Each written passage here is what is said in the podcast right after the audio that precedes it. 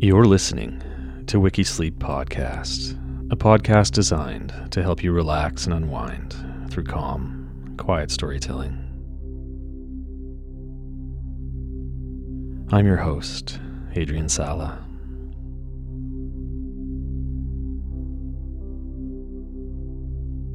As we begin, I recommend taking a moment to practice a bit of simple breathing.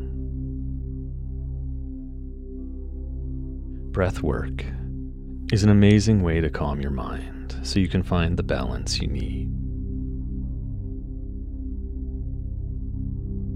To do this, simply expel all the air from your lungs and abdomen.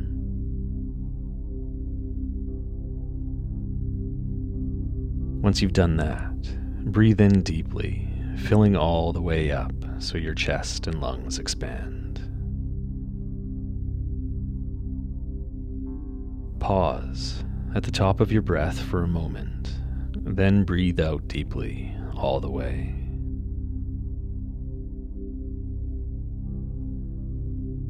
At the bottom of your breath, a pause again before breathing in and repeating the process.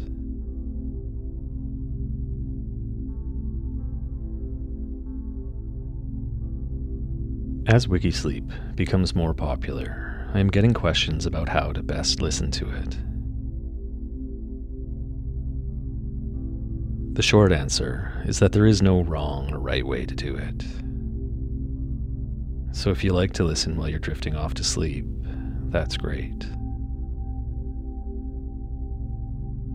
Or if you prefer to listen while you make dinner, or clean the house, or melt into a hot bath, that's cool too. It's really up to you how and where you use Wikisleep, but the main idea is that it's free from ads and other distractions, so you can really just relax.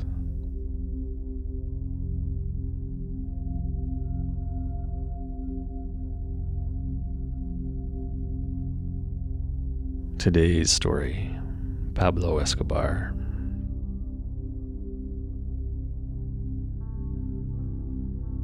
Pablo Escobar was a Colombian drug lord and narco terrorist who was the founder and sole leader of the Medellin cartel.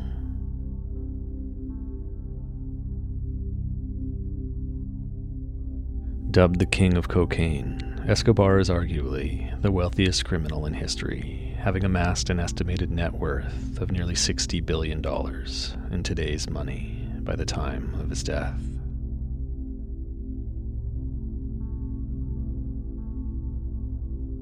Pablo Emilio Escobar Gaviria was born on December 1st, 1949, in Rionegro, outside Medellin in Colombia.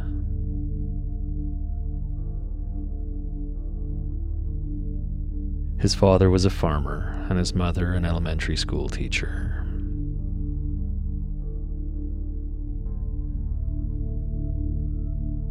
Raised in Medellin, Escobar is thought to have begun his criminal career as a teenager, allegedly stealing gravestones and sanding them down for resale to local smugglers. But there are different accounts. For example, Escobar's son claims his father's foray into crime began with a successful practice of selling counterfeit high school diplomas. Regardless, he eventually became involved in many criminal activities with Oscar Bernal Aguirre. The duo ran petty street scams, selling contraband cigarettes, fake lottery tickets, and stealing cars.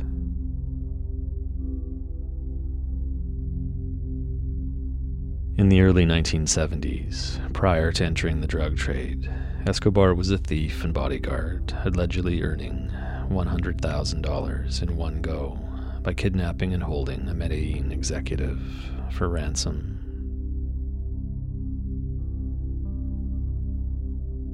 He then began working for Alvaro Prieto, a contraband smuggler who operated around Medellin.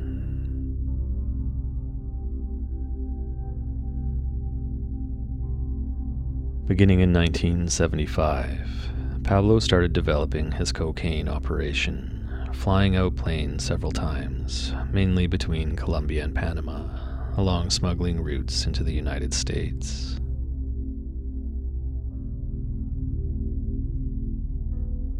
He later bought 15 bigger airplanes, including a Learjet and six helicopters.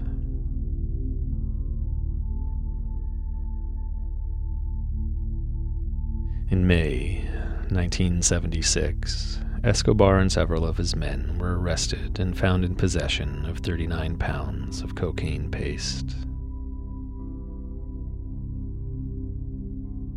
Initially, Pablo tried to bribe the Medellin judges who were forming a case against him, but was unsuccessful. Frustrated, after many months of legal wrangling, he ordered the murder of the two arresting officers, and the case was later dropped.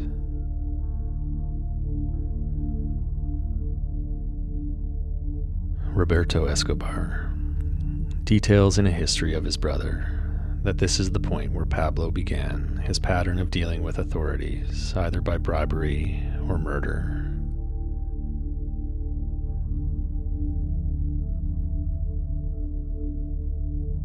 He was famous for offering plata o plomo, meaning silver or lead. You could take his bribes and money, or you could get shot. As there were no cartels at the time, and only a few drug barons, Pablo saw it as an untapped territory he could make his own.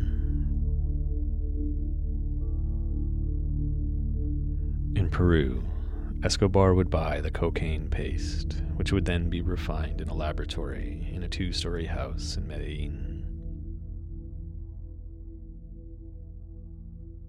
At first, he smuggled the cocaine in old plane tires, and a pilot could return as much as $500,000 per flight, depending on the.